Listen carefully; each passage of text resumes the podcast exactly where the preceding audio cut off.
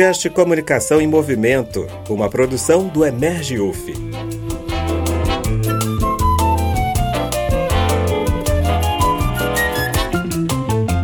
Hoje nós vamos conhecer um pouco né, sobre os conflitos na TV digital brasileira, principalmente com a ascensão do streaming, né, onde esse novo modelo televisivo vem tendo um papel central nos debates de comunicação audiovisual. Recebemos hoje a doutora na área de comunicação, Patrícia Maurício, professora do programa de pós-graduação em comunicação da Pontifícia Universidade Católica do Rio de Janeiro, da PUC aqui Rio. Agradecemos muito a presença da professora Patrícia Maurício e ela vai conversar com a gente um pouco sobre os conflitos na TV digital brasileira. Em sua segunda edição, né, que o livro está sendo lançado este ano, nós vamos conversar também sobre como vem sendo suas pesquisas quanto à crescente plataformização audiovisual. Eu sou Cíntia Freire e está começando nossa comunicação em movimento. Boa tarde, professora Patrícia. Boa tarde, Cíntia. Tudo bem? Boa tarde. Tudo bem. Boa tarde a todo mundo que eventualmente esteja assistindo. Eu é que agradeço o convite de vocês. Nós vamos aqui bater um bate-papo, né, Patrícia, sobre os conflitos da TV brasileira. E a gente queria, primeiramente, que você falasse um pouco sobre essas mudanças do espectro eletromagnético do analógico para o digital. É um tema muito amplo, né? Foi um momento que poderia termos trazido muitos benefícios, né? A mídia poderia ter sido regulada naquele momento, era uma, uma possibilidade muito grande, mas isso acabou não acontecendo. E com a evolução né, das tecnologias, né, estão ainda ocasionando muito, muitas mudanças profundas na sociedade, tanto na economia como na política, na cultura, alterando completamente essa estrutura né, do setor de comunicação. E aí, assim, a gente queria que você falasse um pouco sobre essa transformação, na verdade, que aconteceu, esse processo do analógico para o digital. As mudanças que ocorreram, os benefícios, o que impactou, você puder trazer para a gente. Olha, a tecnologia digital de TV, né, ela surgiu como surgem as tecnologias dentro do capitalismo. Chega uma hora que não dá mais para lucrar com uma determinada tecnologia tanto quanto antes, porque ela já assim já tem muita gente que domina, etc. Então começa o mercado a meio que se acomodar e o lucro de cada um não é tão alto. Então se inventa uma nova tecnologia para que o grande capital ganhe dinheiro. Né? Basicamente é assim que funciona. Então, se começou a pensar né, no Japão, primeiro, na Europa e nos Estados Unidos, especialmente, a pensar numa tecnologia nova que pudesse trazer imagem de maior qualidade, som de maior qualidade, e que aí né, viesse assim, ah, quem detém a tecnologia, né? E que aí quem enfim, recebe royalties e tudo mais. E aí, as, esse quem detém, né, também é, isso vai implicar numa série de compras de equipamentos novos, porque é uma nova tecnologia de transmissão, é uma tecnologia nova de recepção.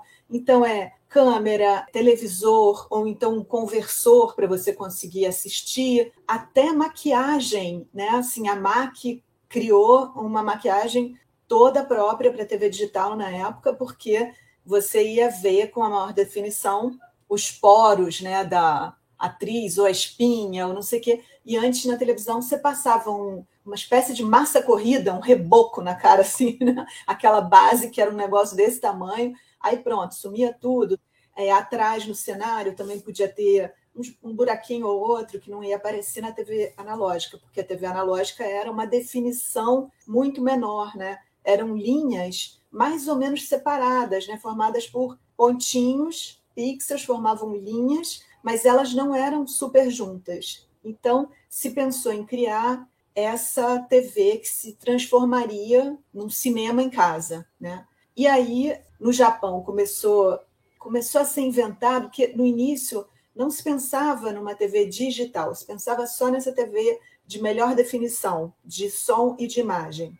E aí os japoneses eles começaram a inventar a tecnologia, barará, já estavam adiantados, só que eles viram assim que o que, que acontecia? A gente tinha, né, na época do, da TV só analógica, era uma banda de frequência, e isso aí a gente entra na parte que eu considero até sobrenatural, porque como eu não sou engenheira de telecomunicações, nem nada disso, né? Sou uma pessoa de comunicação, jornalista. Então, assim, para mim isso aí entra no âmbito do sobrenatural de Almeida, né? Então, assim, você tem um, um espectro de frequências no ar E aí o sinal da TV, né, assim como o sinal do rádio, em outra parte do espectro, ele vai passando ali por aquele espectro de frequências no ar e, vamos dizer, o, o sinal de TV é como se fosse assim colado naquele, naquele negócio que vai carregando e chega no televisor da pessoa em casa.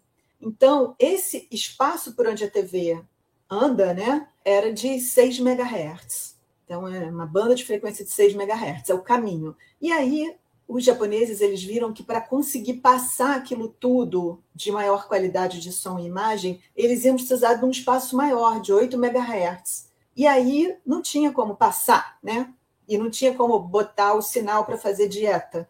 Então eles resolveram que eles iam fazer por satélite, porque aí eles mandavam o sinal para o satélite, o satélite mandava para a Terra, e aí não tinha problema ser 8 MHz. E aí foram os americanos que perceberam que se digitalizasse o sinal, daria para comprimir todas aquelas informações e passar pela banda de frequência de 6 MHz. Então, os americanos começaram com essa pesquisa. Daí os japoneses tiveram que jogar toda a pesquisa fora, né, assim entre aspas também, para poder também passar a pensar numa TV digital. E os europeus então seguiram pelo mesmo caminho. Enquanto isso no Brasil, a gente ainda não tinha seguido por caminho nenhum. E aí a gente começou a sofrer um lobby muito forte dos europeus, dos americanos e dos japoneses, mesmo eles ainda não tendo terminado as pesquisas deles de TV digital, mas um lobby muito forte para a gente adotar a tecnologia de cada um deles. Era o governo Fernando Henrique, quando a gente começou a sofrer essas pressões, janeiro de 95, e ele foi até dezembro de 2002. Dois governos, né, Fernando Henrique o, o Fernando Henrique ele estava vendo assim os americanos pressionando para se vocês não adotarem o nosso, a gente não compra a laranja de vocês, não compra o aço, porque aí a gente vai sobretaxar e aí vai ficar pouco competitivo, bababá. Então, o Fernando Henrique sofrendo aquelas pressões, ele pensou: bom, estou em final de governo, ele não podia se reeleger, vamos empurrar para o próximo, né? E aí ele empurrou para o próximo, e o próximo foi o Lula. E aí, nesse, no próximo governo, que foi o governo Lula, né, começou-se essa trajetória aí é, em busca da TV digital, e aí também é, os nossos pesquisadores começaram, já estavam procurando, né, as nossas pesquisas aí, criou o Ginga, e ele trouxe, né, com ele também essa interatividade que lá tanto hoje, né, se vende a interatividade para tudo, né? E aí, assim, foi um momento realmente histórico, porque a gente poderia ter sido referência para a América Latina, né? E aí, retomando um pouco do que você falou no início, que isso envolve não só a TV em si, mas todo o mercado de televisão e tal. Então, a gente poderia ter sido muito beneficiado, né? E essa pressão que você falou aí dos japoneses e dos americanos e europeus, exatamente para que a gente continuasse comprando coisas deles, né? Comprando tecnologia, e não vendendo. Aí, aí, assim, se você puder falar sobre isso, a gente quer saber. Bom, então, assim, no governo Lula, né, o Lula ele entrou com um apoio popular muito grande. Mas, e aí, assim, tem várias lições para a gente tirar dessa história, né? A história da TV digital, além dela ser uma história recente, ela é uma história que continua falando com a gente nesse momento, entendeu? Assim, as coisas que aconteceram ali, elas continuam acontecendo, às vezes pior até, né? Mas enfim, elas continuam acontecendo. Então, por isso que é importante a gente resgatar esse tema, entender o que aconteceu, porque é o que está acontecendo no Brasil hoje, é o que continua acontecendo, né? Enfim. E se Deus quiser, não vai mais acontecer. Mas por que, que não aconteceria um dia no Brasil uma história dessa repetida? Só se a gente conseguir votar para deputado e senador de forma muito consciente, olhando quem é que a gente está elegendo, qual é o passado dessa pessoa, o que, que ela já fez na vida política, porque é só assim que a gente vai conhecer, não é pelas promessas, né? Então, o, o problema todo da TV digital foi esse, que o Lula ele foi eleito com grande apoio popular, mas ele não tinha o Congresso, ele só tinha o Congresso na base de acordos com a direita, que eram né, tudo aquilo que a gente viu, mensalão, é, enfim, e outros, outras coisas muito problemáticas, né? Mas sem isso, ele não governaria, né? Então, assim, Congresso corrupto, Congresso que é eleito às vezes pelo povo, mas para defender os interesses do grande capital e não os interesses do povo, e que as pessoas não têm nem a menor ideia do que isso significa, né? Então, O que aconteceu foi que o projeto inicial do governo Lula, que foi organizado todo num decreto de 2003, ele era um projeto para TV digital inclusiva e interativa. Então, qual era a ideia? Era assim: tá, a gente nesse país, provavelmente tão cedo, a gente não vai ter banda larga disseminada, uma internet rápida para a população toda, por vários motivos, sendo que o principal deles é a má distribuição de renda do país, que o Lula foi atacando, né? Esse problema da má distribuição de renda, muita gente subiu da classe D para a classe C, da classe E para a classe D, e a gente, em vez de ter uma pirâmide de renda, a gente passou a ter tipo um, um octógono de renda, sei lá, né? Que tinha uma classe C gigante. Mas, assim, isso hoje já foi para o espaço, a gente voltou a ter uma pirâmide de renda. Muita gente abaixo da linha da pobreza e tudo mais. Por que, que tudo isso, todo esse contexto que eu estou falando, é importante no caso da TV digital? A TV digital é só um sintoma disso. Então, ela foi o seguinte: nesse projeto inclusivo do Lula, que acabou sendo derrubado por causa das questões políticas, né? Era assim: enquanto a gente não tem banda larga, a gente vai poder fazer uma interatividade pela TV. Então, o Lula incentivou a criação, incentivou através mesmo de dinheiro, né? o governo incentivou através de dinheiro, de repasses, para instituições de pesquisa de universidades do Brasil inteiro e até institutos de pesquisa.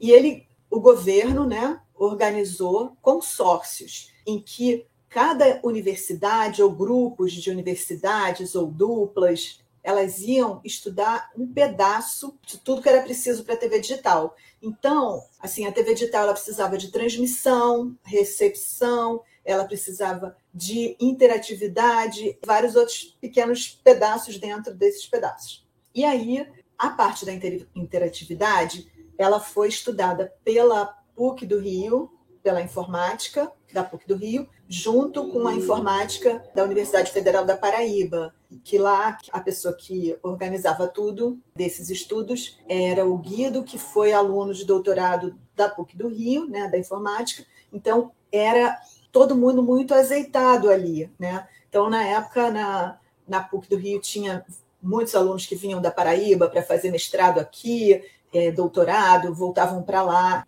É, eu queria até aproveitar, Patrícia, e aí nesse, nesse caminho que você está indo, assim, que o governo fez esses investimentos, né? E a gente já sabe que acabou não dando certo para o produto que é, foi feito. E aí eu queria que você falasse assim, ok, não, não deu certo por quê? Porque, assim, do ponto de vista fora do país, internacional, ganhou até prêmio, né?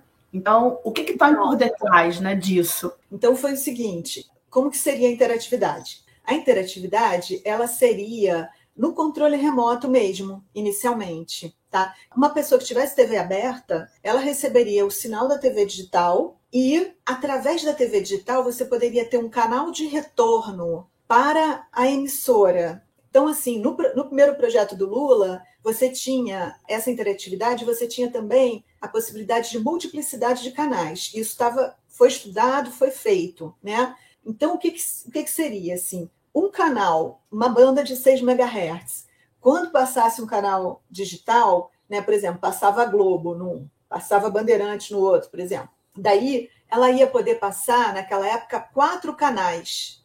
Depois, com o desenvolvimento da tecnologia, podia passar até oito. Mas vamos imaginar, né? Sete canais que você conseguia passar na TV aberta normal, né, analógica. Então você ia poder multiplicar isso por quatro ia ter 28 canais de graça, certo? Então a pessoa não ia pagar. Então olha que a política já está entrando aí, porque você tinha os interesses muito fortes das emissoras de TV de manter o seu mercado, né? Então antes você só conseguia pela tecnologia passar é, sete canais, e aí, de repente, você podia passar 28, interessava para as emissoras ter essa concorrência pelo bolo publicitário, porque assim, né, como é que é o ganha-pão de uma emissora de televisão? É a publicidade, né, na TV aberta. Então você pega aquela publicidade e divide por mais gente. Então, o modelo de negócios das emissoras ele ia ser prejudicado. E aí você tem a outra questão que é a interatividade. No início, as emissoras ficaram assim: ah, maneiro, né? Vou poder fazer anúncio interativo. Daí elas começaram, porque assim, A interatividade para o governo, ela interessava para quê? Para o governo, para a população, né? para os cidadãos. Ela interessava porque logo as primeiras ideias que apareceram, que o próprio pessoal da, da PUC, da Universidade Federal da Paraíba, pensaram, houve muitas sugestões e tal. Você faz uma interatividade com o INSS, daí você já marca a sua consulta pela televisão, pelo próprio controle remoto. Aí você tem, sei lá, imposto de renda, aí você tem uma declaração dizendo, faz pela televisão, não precisa fazer formulário e entregar na Receita. Estamos falando de 2003, quando esse primeiro decreto veio, né? e 2007, quando teve a implantação. Então, nesses anos, você não tinha muito acesso, quase nenhum acesso à internet. E de banda larga, muito pouco, né? Então, essa interação era para o exercício da cidadania, era para a saúde, era para a educação, e você podia fazer essa interação tanto local, no aparelho, que ficaria, né? Então, por exemplo, ah, manda conteúdos, então estou vendo o Jornal Nacional. Aí o cara está falando lá de uma determinada guerra da Ucrânia. Daí eu podia ir lá e apertar num, num íconezinho com controle remoto e aquele ícone, por exemplo, abria para ter um vídeo. Teve, acabou a matéria, eu podia ver um vídeo explicativo muito mais longo, se eu quisesse, sobre a relação da Ucrânia com a Rússia ao longo dos anos. O que, que as emissoras viram que ia afetar o modelo de negócios nessa parte da interatividade? Enquanto o cara estivesse vendo o vídeo interativo, ele não ia assistir aos comerciais do Jornal Nacional, entendeu? Enquanto ele estivesse comprando o brinco da atriz da novela das oito, ele não ia ver os comerciais da novela das oito, entendeu? Então, caramba, daqui a pouco os anunciantes vão perceber. E aí, os anunciantes percebendo, eles iam ter que cobrar mais barato pelos anúncios. As pessoas iam ver menos anúncios. Então, isso fez com que as emissoras quisessem manter a TV no século XX. Não queremos. Daí o Ginga foi criado. Mas aí, nesse meio tempo. Deixa eu te perguntar uma coisinha rapidinho, Patrícia. Desculpa. É, desse ponto que você está falando, né? Quando o governo abre mão do cidadão para atender os interesses é, do mercado, tudo que se pensou foi por, por água abaixo. Historicamente, isso acaba acontecendo na comunicação no Brasil, né? Os Isso. políticos acabam, porque eles têm essa participação dos meios, eles acabam sempre trabalhando em detrimento deles mesmos. E aí você vai falar um pouco sobre o Ginga para gente, e eu já queria perguntar para você o seguinte, até uma pergunta da professora Eula Cabral, ela pergunta o seguinte, como você analisa território Brasil? O que mudou? E eu também queria aproveitar para você falar, e com essa plataformização né, que a gente está vivendo, tudo né, gira em torno disso, você também trouxesse esse tema para esse momento, por favor.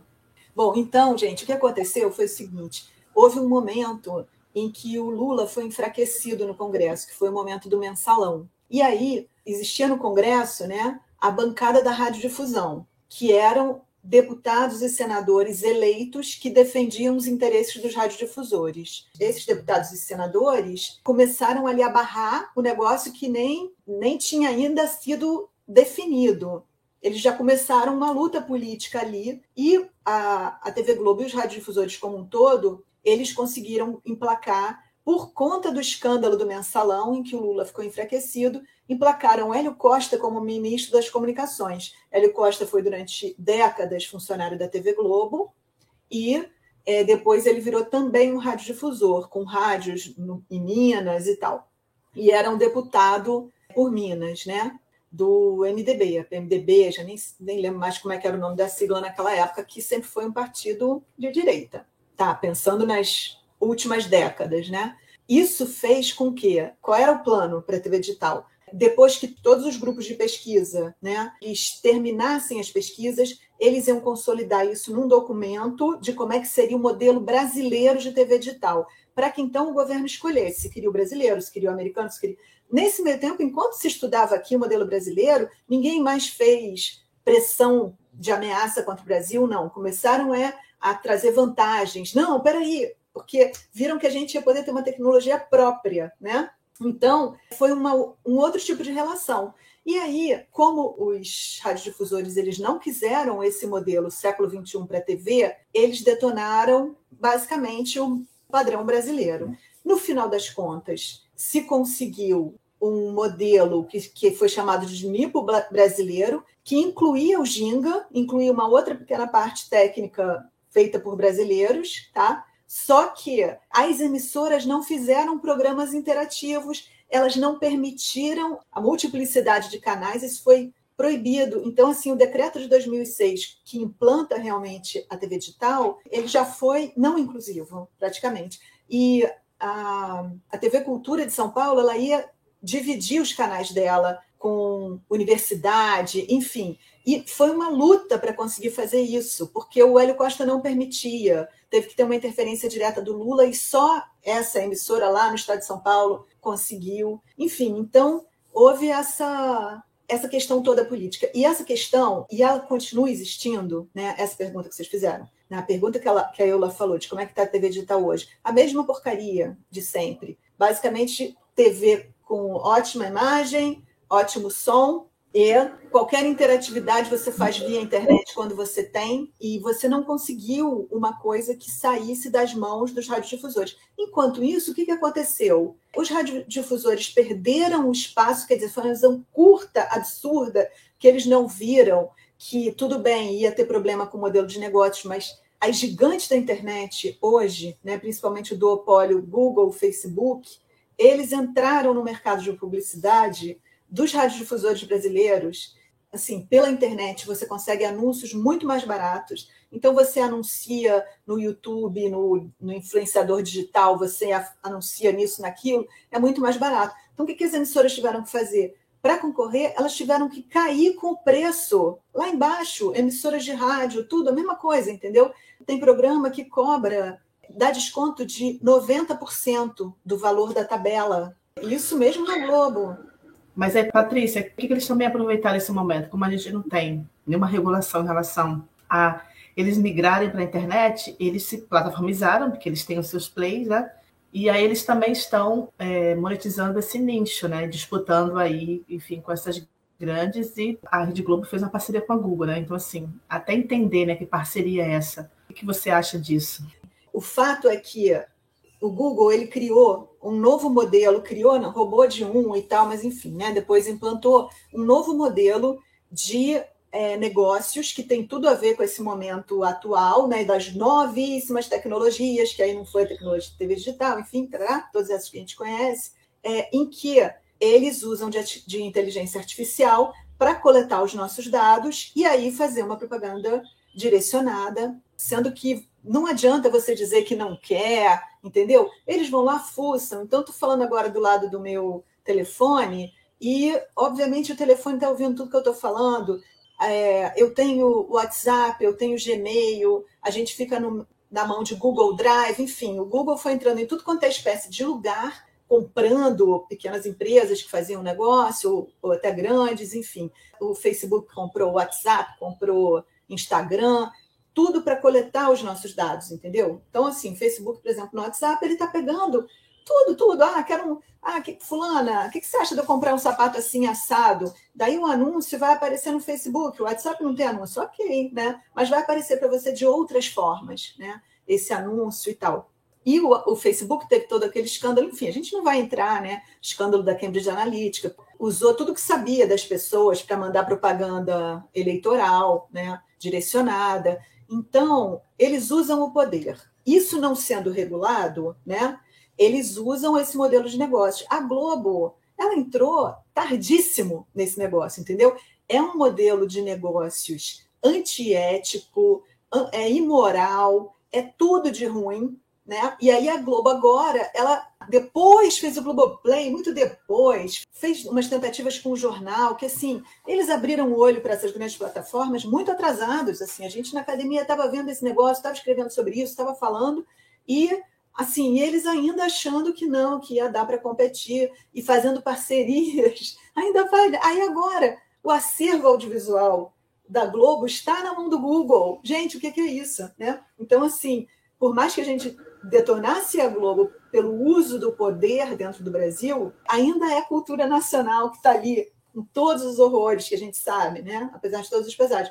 Mas, assim, isso tudo está indo na mão do Google. Então, assim, o que, que a gente tem de lição disso tudo?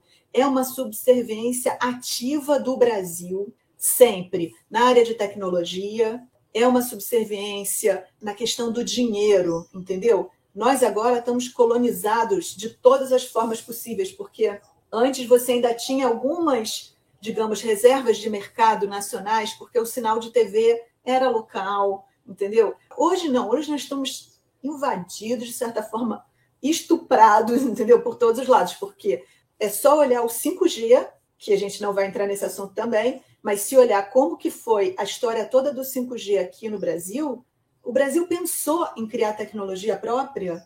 Zero, entendeu? E ainda ficou o governo Bolsonaro na mão de Trump, que queria que a gente não, não comprasse nada da Huawei, que é chinesa, porque os Estados Unidos brigam com a China. E nós com isso, né? Se for do nosso interesse, a gente tem que ser amigo da China quando quiser. Se não for do nosso interesse, a gente não é, mas a gente é subserviente assim em tudo. Então, é, é esse recado que eu queria deixar, que eu, eu já sei que a gente já está no fim, uma pergunta aqui do Roberto Falcão. Ele diz assim: em nossa TV digital há um recurso semelhante ao streaming, de disponibilizar conteúdo de forma síncrona, mas as TVs não se interessam muito por isso. Também é uma questão ligada à venda e anúncios, né? E aí, o Adilson fez um comentário aqui: a Alphabet Google está fazendo com que a Globo, mesmo que está fazendo com as universidades, né? Você podia também falar um pouco disso, né? Sobre a colonização de dados que está capturando aí.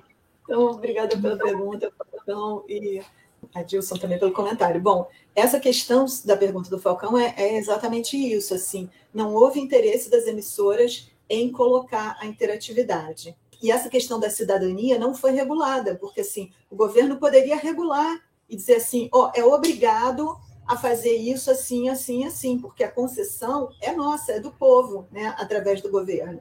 Mas isso não passaria pelo Congresso porque o Congresso está na mão dos neoliberais e está na mão, e também tinha uma, a bancada da radiodifusão específica, mas além da bancada da radiodifusão específica, tem os liberais como, neoliberais como um todo, tem o pessoal que lambe as botas do estrangeiro, principalmente do americano e tal. E aí, o Google, ele quer, né, a Alphabet como a, né, a nave-mãe, é, eles querem que a gente esteja com todos os nossos dados na mão deles. Então, por exemplo, numa hora de pandemia, o que, que eles fizeram? Né? Ah, a universidade pública não tem dinheiro, né? Porque não se pensa na cidadania. O Bolsonaro ele queria que a, o brasileiro, ele falou isso, né? Aprendesse a, a somar, dividir, enfim, fazer conta, né? E o português básico e pronto. É, é, é para isso. Não precisa de mais do que isso, porque o resto a gente pega dos Estados Unidos, né? Então, ele cortou tudo. Porque quanto mais burro o povo for, melhor para as manobras políticas desse tipo de gente, né? Que não quer pessoa inteligente para pensar que eles estão fazendo absurdos, né?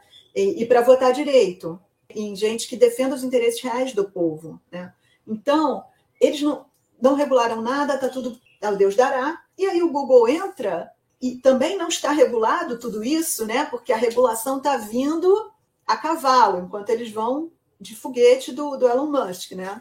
Aí o Google vai e oferece para as universidades assim, ah, Google Meet, pronto, pode fazer aula à distância aí. E um monte de universidade pública fez aula à distância com o Google Meet. E a PUC, graças a Deus, na, naquele momento tinha dinheiro para fazer. Então, comprou o pacote do Zoom e não ficou na mão do Google. Mas, assim, de uma forma geral, o Google vem fazendo parcerias com as universidades, como se fosse o bonzinho, entendeu? Para evitar que se pesquise coisas que não vão interessar ao Google. E aí, como as universidades brasileiras estão todas de pires na mão, a gente vê Unicinos fechando um monte de programas de pós, quer dizer, uma universidade jesuíta, que jesuítas sempre foram pela cultura, pelo conhecimento e tal. Então, assim, vem o Google, vem a Apple e tal, para dar um dinheirinho cala-boca. E aí entra também nas redações Google e Facebook que distribuem as notícias e não ganham por essa distribuição e vão lá fazer umas parcerias cala-boca com redações escolhidas e ainda pegam novos empreendimentos digitais, escolhem um ou outro aqui e ali e posam de grandes democratizadoras da comunicação, quando na verdade estão concentrando a distribuição na mão deles. Isso é um perigo. E chupando dados de todo mundo que vai ler as notícias, que etc. e tal. Então, isso é muito perigoso. A gente está com um neoliberalismo ainda flagrante, né? que não é uma coisa benéfica para o povo, um capitalismo cada vez mais concentrado na mão da, dos grupos financeiros, na mão das grandes plataformas digitais, com a comunicação no centro disso tudo. E é muito importante que a gente pesquise sobre esses temas e, de novo, que a gente vote em deputados e senadores bons, que pensem no povo, que tenham boa índole, que tenham conhecimento para ir lá e fazer a coisa certa. Né? E não ajudar na concentração do capitalismo e ajudar até numa concentração do capitalismo que nem está aqui no Brasil. Patrícia, muito bom as suas, suas colocações. A gente está aqui, é, tem um milhão de outras perguntas, né, assim, que poderia fazer, mas o nosso tempo acabou. Eu queria muito agradecer você pela sua participação aqui no Comunicação no Movimento, né, que é do grupo de pesquisa Emerge da UF. E esse quadro teve a produção de Larissa de Souza e a operação do Dina Araújo. Está sob a coordenação do professor Edson Cabral e a apresentação minha, Cintia Freire. Muito obrigada, Patrícia. Até um outro momento.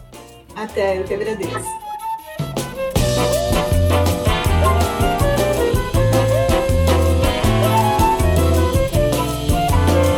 Você ouviu o podcast Comunicação em Movimento, uma produção do Emerge, Centro de Pesquisas e Produção em Comunicação e Emergência da UF, a Universidade Federal Fluminense.